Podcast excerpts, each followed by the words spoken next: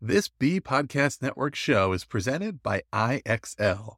IXL's all inclusive online teaching and learning platform simplifies edtech needs and accelerates achievement in 95 of the top 100 U.S. school districts. IXL delivers personalized learning across a comprehensive pre K 12 curriculum, including math, language arts, science, and social studies, and it helps you assess student performance through actionable real time insights at every level of your school or district. This one solution performs work that typically requires dozens of different tools. Want to find out why so many leading districts trust IXL? Visit ixl.com forward slash BE. That's ixl.com forward slash BE.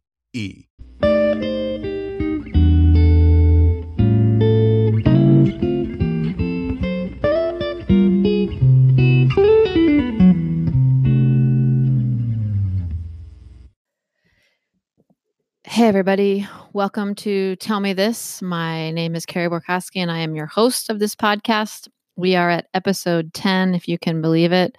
And this one is entitled Social Belonging in a Time of Social Distance.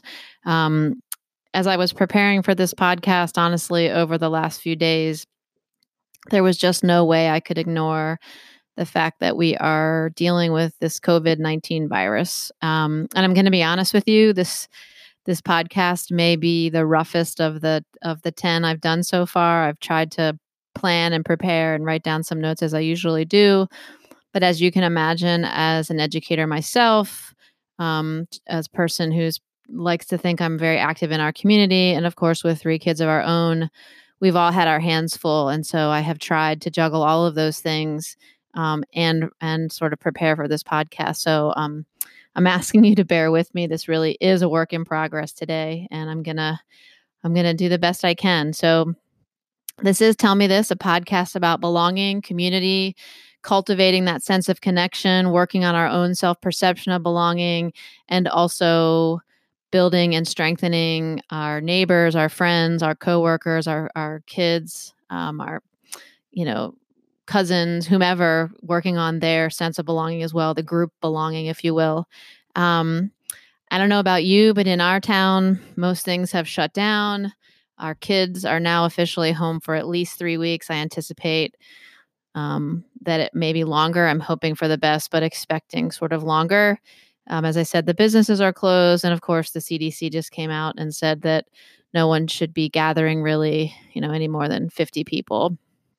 So we're not shaking hands, we're not hugging, we're not supposed to get within six feet of of another person. Um, and I went for a really wonderful 10 mile run yesterday with my pup. It was beautiful. It was a little chilly, but it was beautiful. And yet it was still weird because as I passed people on the road, I felt I felt odd, but it needed to be done. I would sort of run not on the entire other side of the road, but I did sort of a wide berth, if you will, which felt weird because I I'm such a I don't know, I'm a people person, so I like to connect to people and say good morning. And I did still say good morning, but I just I just kept my distance. So um so in light of everything that's going on, first I'll say I hope everyone who's listening is staying safe, is staying healthy, is taking care of themselves and as you run ragged either attending to your own family, your friends, your neighbors, and doing the things that your your professional life require.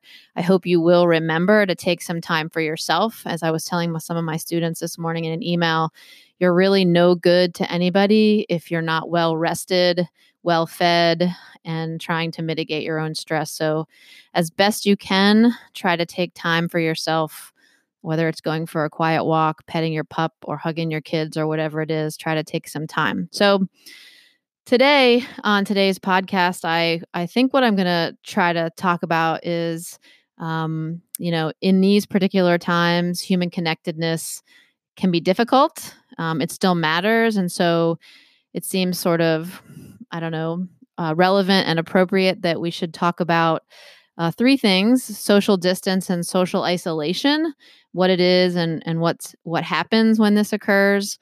Um, I want to talk a little bit about why we crave social connection and its relationship, really both of those things, relationship to belonging, And then the third one to give us sort of some tips as we move through this this chaos that is COVID-19, how we can think about cultivating connection in the face of all this social is- isolation. So connecting with our our neighbors, our classmates, our colleagues, um, even if it is, um, you know, following those CDC guidelines of social distance. So, when we come back, I will, as usual, try to start off with a couple of stories. Actually, I got one, I think, uh, related to my grandmother, and then I was going to share a couple personal stories. So, uh, thanks for joining us today. As I said, the podcast is Tell Me This. I am your host, Carrie Borkowski, and we are, if you can believe it, at episode 10 and we are talking about social belonging and social connectedness in in a sense um, even given this social distance that we're supposed to be abiding by so thanks for listening today i'll be right back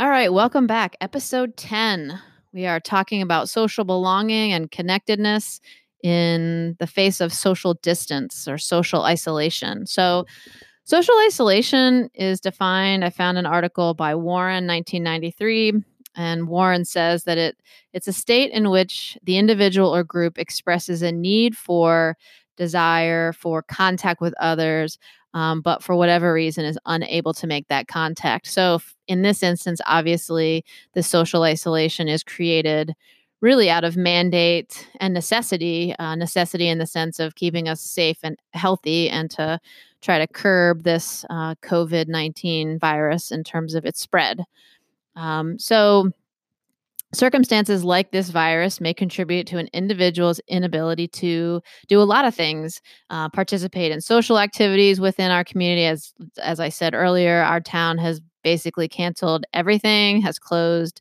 the town amenities, um, and honestly, the restaurants and other um, establishments have also closed except for carryout. This can lead to, of course, difficulty with uh, creating, but really from a lot of people maintaining those social supports that we all come to count on whether it's our our sporting events our churches our social gatherings like senior centers our schools the activities that we participate in just being able to go shopping to restaurants etc and these events together this sort of inability to access these events and these spaces and people can lead to this social isolation. So interestingly enough you might imagine that there's also a relationship between social isolation and belonging. So that you know this this remember what belonging is this idea of being valued and needed. So other than probably you're feeling very needed by your family right now i certainly am with three kids at home doing my best to homeschool them. Um, but more but in a larger sense, your inability to access these communities and those social networks may leave your sense of being valued and your sense of being needed um, maybe at lower levels, if you will. So, if these connections or engagements are not possible, it's likely that even just temporarily, your sense of belonging may diminish. Um, it's funny, not funny, haha. Uh, I guess it's funny in a sense that it's interesting when this COVID 19, um, I guess, really became a reality for us. And when I say that, I mean things started to change in our town, right? Obviously, it's been a reality for a little while. I've been reading and listening to the news in, in China and Italy and around the world. It doesn't feel like my reality until it sort of hits in my backyard. And I started to think about my grandmother um, because, you know, I think about other significant events. I think the closest I can think of in terms of impact is probably 9 11 in the sense that a lot of things stopped, right? I can remember those few days when the airplanes were not flying through the sky, and it was pretty weird to look up in the sky and not see those airplanes flying. And so that was the closest thing I could think of that um, reminded me that one of the first phone calls I made was to my grandmother and my grandfather just to check in to tell them that I love them um, and just to see how they were doing. So it's it's been a little weird not to be able to reach out to her, and I wondered and sort of chuckled to myself that my grandmother would be going crazy not being able to access her social network. And so I started to think to myself, you know, what would my grandmother do? Well, I knew immediately what my grandmother would do. She would be picking up that phone and calling anybody that she could get to listen to her because she loved, she had the gift for gab, as I think I've said before, and she just loved being able to connect with people. So if the CDC was going to tell my grandmother that she could not, you know, go within six feet of somebody, well, then my goodness, she was going to pick up the phone and call as many people as she could.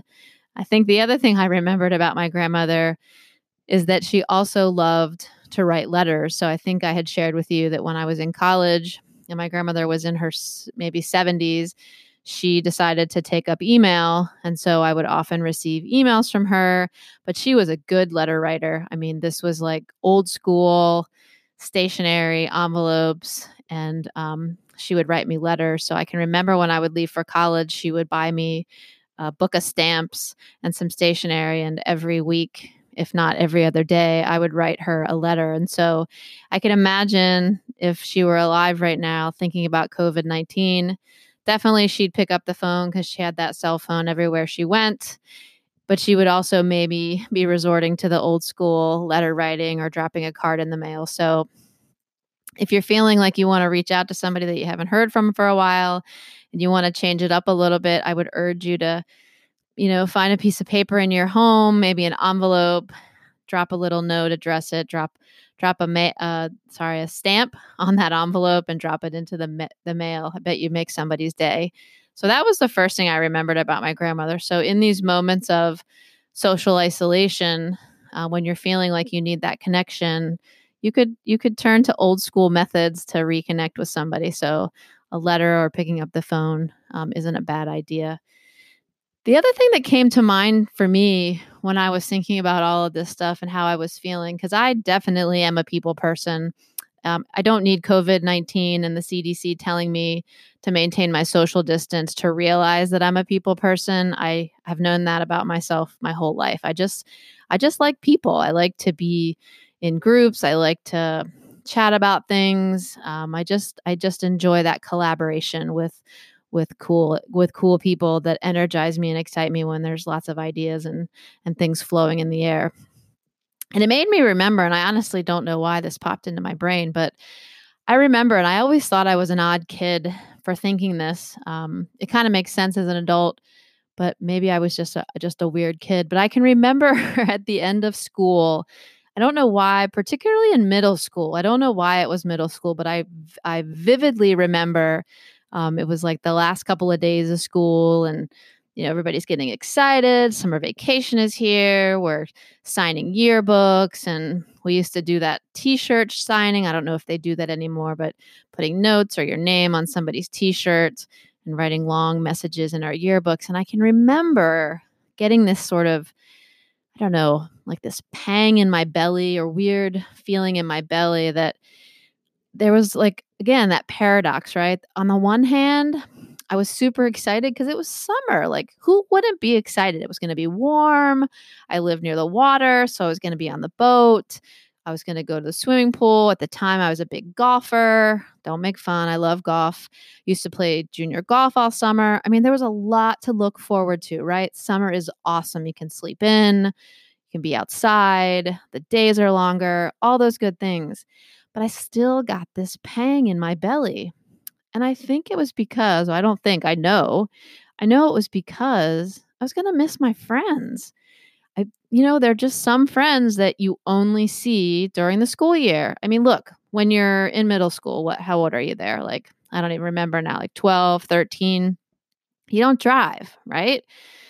And even if you live in the suburbs, like close to each other, you can't really ride your bike or even walk to some of your friends' houses. So you're beholden to your parents, and your parents don't always want to cart you over. You know, you got to do all those arrangements with the carpool. If if his mom picks up, then my mom will drop us off, and if her mom will do it this day, then my mom will do it that day. It's really complicated, right? And remember, this is before email, FaceTime, Zoom, all that internet stuff, right? I mean, this was like serious old school. This was maybe we had call waiting, but even even for some, it was still dial somebody's phone number and you might even get a busy signal, right? For my kids wouldn't even know what a busy signal is today. So, yeah, so the end of school, I get a pang in my belly because I'm going to miss my friends. And I think on a very low level, really insignificant compared to what we're dealing with right now, that felt like social isolation. I mean, for a 12 or 13 year old headed out of school for the summer, away from most of her friends, it felt like social isolation. I think I got the same sort of pang whenever a sports season would end. So I played field hockey, basketball, softball, whatever. And like be the end of the season in field hockey at least we'd go to the championship we'd have a great year super excited we'd be at that party celebrating a great season but there'd be a little part of me that was bummed because this was the end and i wasn't going to see some of these friends in the same capacity or at the same length that i did during the season. It was just the reality so there was a little bit of social isolation. So, today on the podcast, as I said, I want to talk about social isolation. I've already defined it this notion that you have a desire for contact, but maybe you're unable to contact them. So, in a really sort of insignificant way, think summer vacation after middle school. In a, in a really significant and dramatic way, think COVID 19 and truly not being able to access school, town resources, etc. I know they're very different, but the feelings can be similar with respect to social isolation. I'm going to talk a little bit why we crave that social connection, although we have talked about this um, in previous podcasts. You know, why my grandmother felt the urge to write a letter, why I was so excited when I would get that letter, um, the phone calls, the emails, why we jump on Facebook, all those sorts of things. And then finally, I think most importantly, especially given what we're facing right now, how can we think about connection and ca- how can we cultivate that connection in the face of social isolation? All right. So, when I come back, I'm going to talk a little bit about a few articles that I found and try to wrap them into what we're talking about today. And then we will finish out the podcast with a few, I'd say, practical tips on how to cultivate um, social belonging and social connectedness in this time of social isolation. All right. Thanks for sticking around. I'll be right back.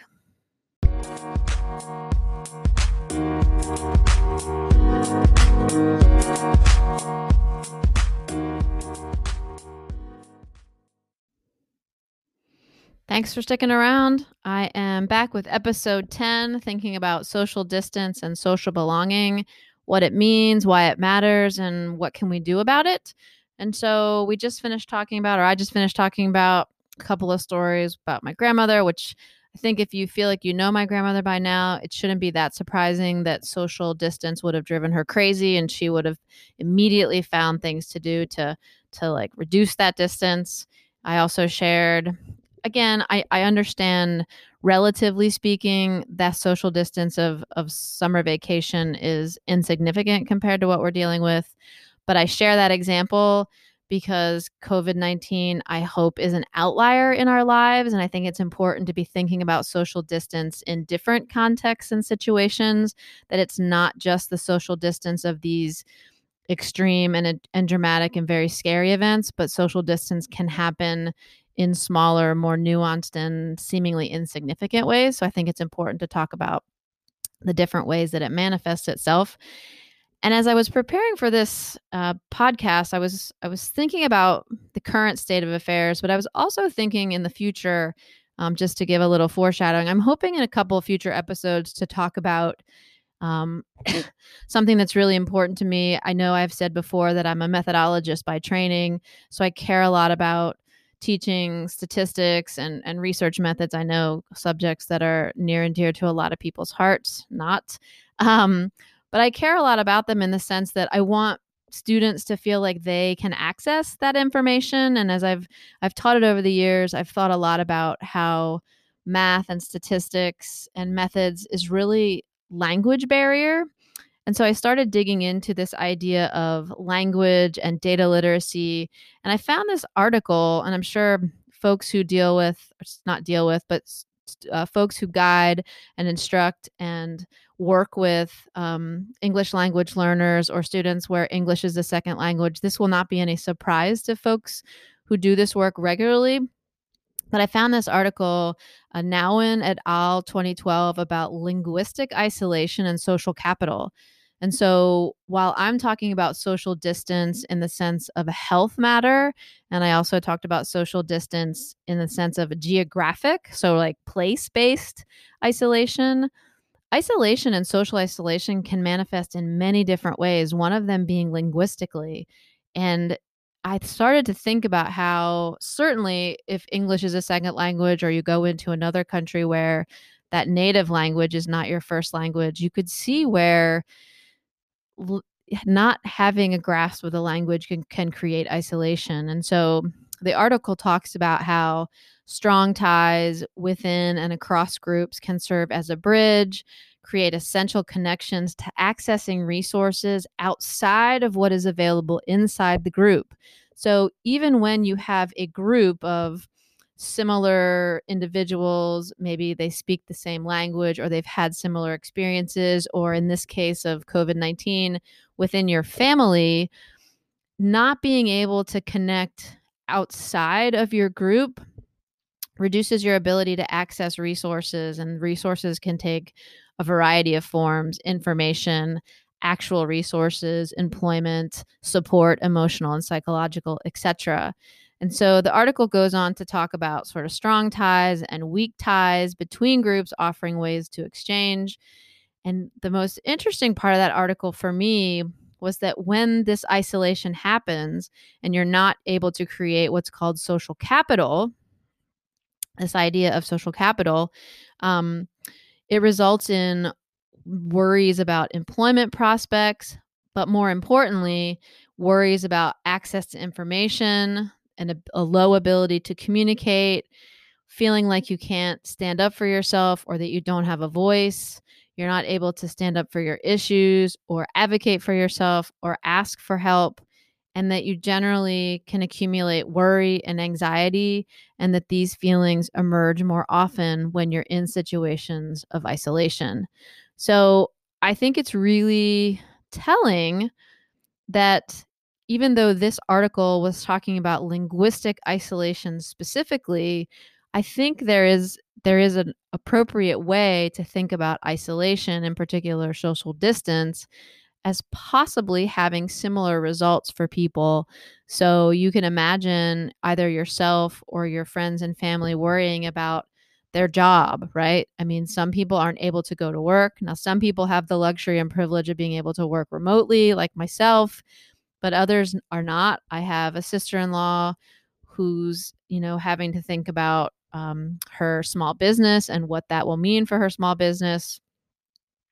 Um, we also worry about if you don't have good internet access, are you able to access the information and communicate in the appropriate ways to learn about what's going on?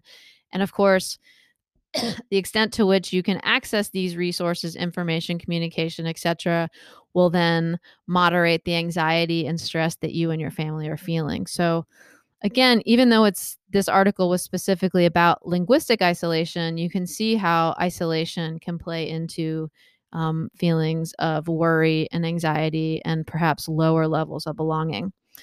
I found another article about psychological capital, and it is associated with higher levels of life satisfaction and school belonging. And this is uh, Datu and Valdez 2019.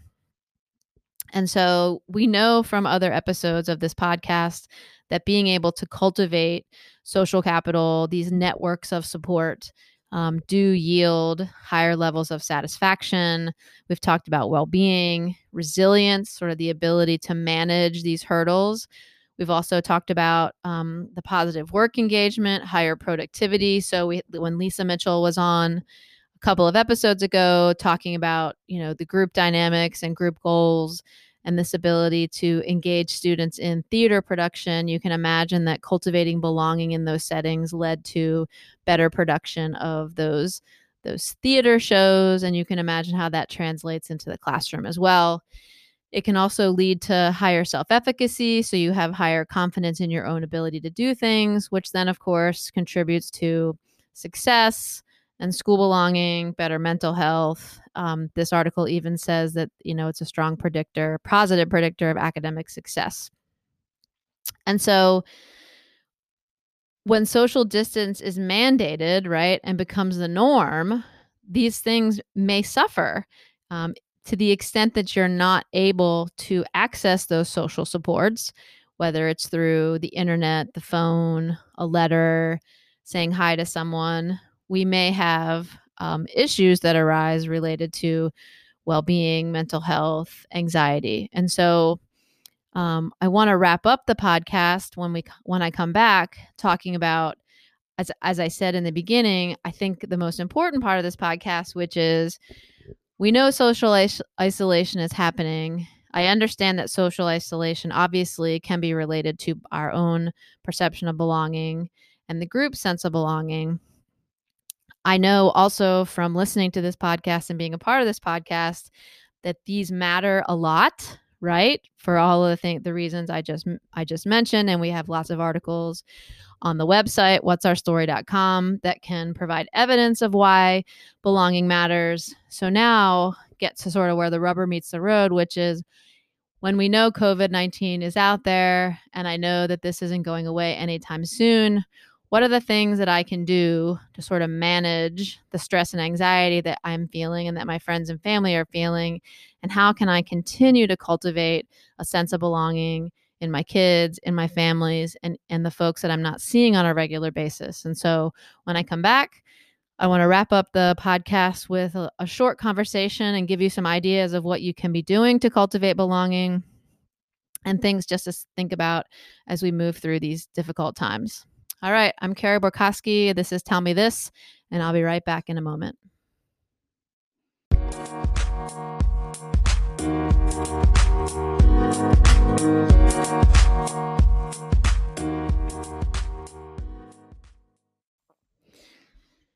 All right, thanks for sticking around. Well, the good news is my kids are still outside playing. It's actually cold, but a beautiful day. So I think I'm actually going to be able to finish up this podcast without being interrupted uh, from my three kids. So fingers crossed, I, I may have just jinxed myself. So to wrap up the podcast, as I said, we've been talking about, I've been talking about social distance and its relation to belonging, why it matters in terms of, of addressing social distance and social isolation. And in this last part of the podcast, the last segment of this podcast, I just really briefly wanted to give some ideas. Some are my ideas, some are ideas that I've I've gathered from colleagues. Just ways in which we can continue to cultivate belonging in ourselves and in our groups, even as we feel more socially isolated due to this COVID 19 virus. And I do think, as I said in the beginning, social isolation happens and takes many, many different forms. There was an article that I shared today about linguistic isolation. You can imagine that any difference that a student, a neighbor, a friend, a colleague is feeling can create some sort of isolation. It could be related to their own identity development, it could be related to some sort of group identity or group dynamics. Whatever the mechanism of isolation, we all feel it at one time or another. So even though these strategies may be specifically suited to what we're facing right now, I would urge you to think about their application beyond this sort of moment and think about ways that you could apply these strategies and tips in your classrooms, at your work, um, with your kids, and just in other um, contexts. So, first of all, as we think about social distancing, social isolation, and these strategies, I want you to first think about what was your priority list when you started to make that to-do list right? So so for example um we've all been watching the news or or however you however you take in your news whether you're listening to it watching it or reading. And when you noticed that this this thing was headed towards your town or your schools for example or that that measures were going to be in, put in place right? So i got the news last late last week that our kids' schools were going to be closed for two weeks. So immediately my brain, right, starts making a to-do list. And then I actually went to my computer and make made a to-do list. And I set up a, a, a Zoom session to chat with a few friends about their to-do list. And so I'm asking, what were the priorities on your to-do list? What was one of the first or second things you thought of? Well, I can tell you for me, as an educator, you might think that my first thought was lesson plan, curriculum. What am I going to teach my kids while they're out of school? Because they can't fall behind because they're going to have to be ready for the next grade. Well, eventually I did think of that, no doubt. I'm an educator and I want my kids to learn for sure. I will tell you though, the first thing I thought of was routine. Get them on a schedule. Now, I didn't mean like type A schedule, you know, scheduled down to the minute and the second. But what I was thinking about was they needed some calm. They needed some routine. They're used to getting up, having breakfast, sorry, used to getting up, getting dressed, having breakfast, catching the bus. I take the twins to preschool. I come home, I pick them up, we go to the library, right? They're used to a routine. And if you're around any young people, they like schedules. I mean, let's face it, I think most adults, or maybe some adults, like a schedule. There's something that feels good about a routine because part of it is it's predictable. You have expectations about what's coming, and being able to predict that feels good. Well, in moments like the one we're facing right now, there isn't a lot about this that's predictable. We don't know if schools are going to be closed for two weeks or three weeks. We don't know if graduations are be canceled or if restaurants are going to be open. We just don't know. And so the first thing that I prioritized was creating a schedule. The second thing, what was the second thing for you? The second thing for me was social contact. My brain immediately went to, and I know this is, I feel lucky that I have the privilege to do this, was I sent an email to a bunch of my kids' friends' parents and said, I'm willing to set up a Zoom link. If you're able to access it, let's do 12 noon every day this week, have lunch together. So the kids know from 12 to 12:30 they're sitting at their table having lunch and whoever can pop onto Zoom is popping onto Zoom. Why am I doing this? Well, there's really two reasons. If I'm honest, it gives me a little bit of a break so I can have some lunch in peace or catch up on my email or do whatever I do. The other reason and the most important reason is is we all need a social connection. I mean, have you ever seen kids on Zoom? It's a little silly. They're still figuring out the camera, they're still figuring out how it works, but they get to be together. They get to be goofy together and make funny faces at each other and talk about their day and what they're having for lunch and what they're up to and how crazy it is that they don't have school. It's social connection. That is most important, right? So let's think about our priorities during this this chaotic time. For me, it was setting a routine. It creates calm and schedule, predictable expectations. Secondly, social interaction peer connections, social networking, being able to talk to each other, communication, right? Those were the first two things. And I should say in there, and I think it was an assumption, so I didn't make it number one, but obviously, priority number one was safety, right? Being thankful and grateful and keeping in mind that the, the people that I love and checking in with all the people that I love that they were safe. So, safety, routine, social connection. And then everything else will come, right? The learning, the exploration, the fun, all of that will come. And so, to give you a few examples of what you could do, well, I mentioned a few having Zoom sessions. So, I have, I'm so lucky to be teaching some teachers. And so, I've reached out to a couple of teachers who were gracious and, um, generous with their time. And so, they're going to meet with my son online and do some math which I'm grateful for.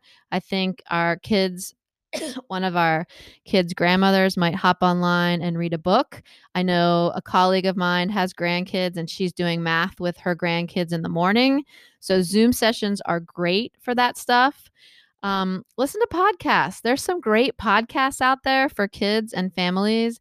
Um, do something like that. Read a book you've been meaning to do. Um, Google a science experiment. So, my my oldest son Colby loves um, Max Einstein. It's a book about this really smart young lady, and in the back of her book, there's an appendix, and there was a science experiment. And if he asked if we could do it, so today um, we actually did a series of experiments and did a test. Right, so we sort of moderated the different ingredients that were in the potion that we created and we hypothesized. And so do an ex- do a science experiment. Google and find a science science experiment. The other thing is Brain Pop, Brain Pop Junior, Scholastic, Schoology, all of these amazing education resources, and even Zoom, which I think is amazing. They're all making these resources temporary, temporarily available to educators, teachers, parents whose schools are closed. And so, if you're looking for some great ideas, check out these websites because there's some awesome stuff um, that's on them. So, there's plenty of resources in the internet. The museums also do virtual tours. Um, Scholastic has, as I said, they have books, but for the younger kids, they also have read aloud. So they actually have for each day a book that can be a read aloud, and then there's an activity that comes along with the book. So just lots of things that you can do with your family and with your kids. And it, and if nothing else, if it's nice around where you live, get them outside. Do a little. Uh, we're gonna do some science tomorrow, and we're gonna go out and classify some leaves, check out the birds, look for some gross worms, and maybe come in and draw a few pictures. Who knows? The important thing to remember is get them in a routine so they feel calm, secure, and can predict some things that are going on. Connect them with you yourself, with friends, with their friends. Make sure they're safe and the learning will come. There's tons of resources out there. And the other wonderful thing is that there are um, teacher groups, Facebook groups that are sharing Google Docs of all different resources. If you're having trouble finding these resources, please send me an email at careyborkoski at gmail.com. Uh, ha- I'd be happy to share all the resources I've come across so far, and we'll also put you in contact with other people that have great ideas. So, I'm going to wrap up now. Um, I know this was a shorter podcast. I'm sorry about this. I, and I know it was a little less prepared than I like to be. But this is Tell Me This, episode 10, talking about social distance and social belonging, what it is, why it matters, and hopefully a few strategies that you can adopt so that you can get through the next several weeks and really, um, you know, just as you think about cultivating belonging and building that sense of belonging in yourself and in your friends and family, I hope those strategies will be relevant. So, I really don't know much about what's going on right now, other than what I'm reading and hearing in the news. I am not sure where we're headed. I'm hopeful that it's going to get better, that we're getting, you know, things handled, that we realize it's serious and we're taking the measures we need to to get this thing under control.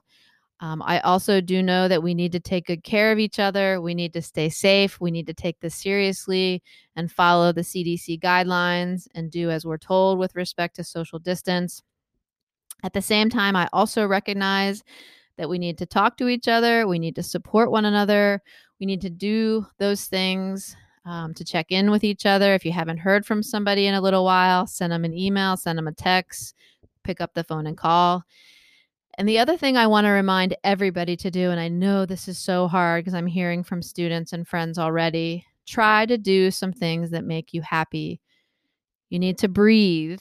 You need to go for a walk in the woods, go for a walk in your neighborhood, do the exercise that you do, read the book that's been sitting on your shelf, make a meal with your family. It's a great way to practice fractions, by the way, and what is a half a cup versus a cup, etc and try to stay calm when you can.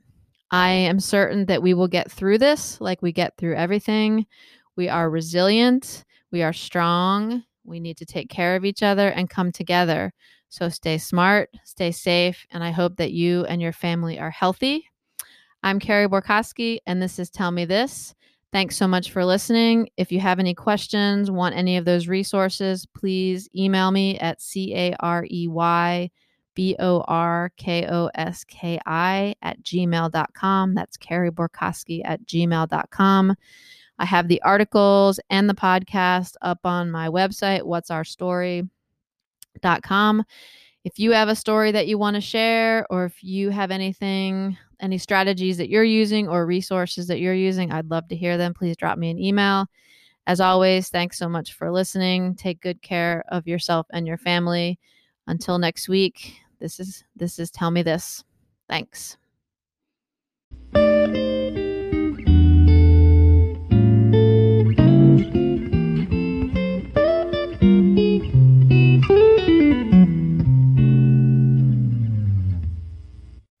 Want to simplify your school's technology, save teachers time, and improve students' performance on state assessments, you can do it all, but don't waste another minute. Head straight to ixl.com forward slash BE to learn how IXL's research proven teaching and learning platform can help you achieve all of these goals. That's ixl.com forward slash BE.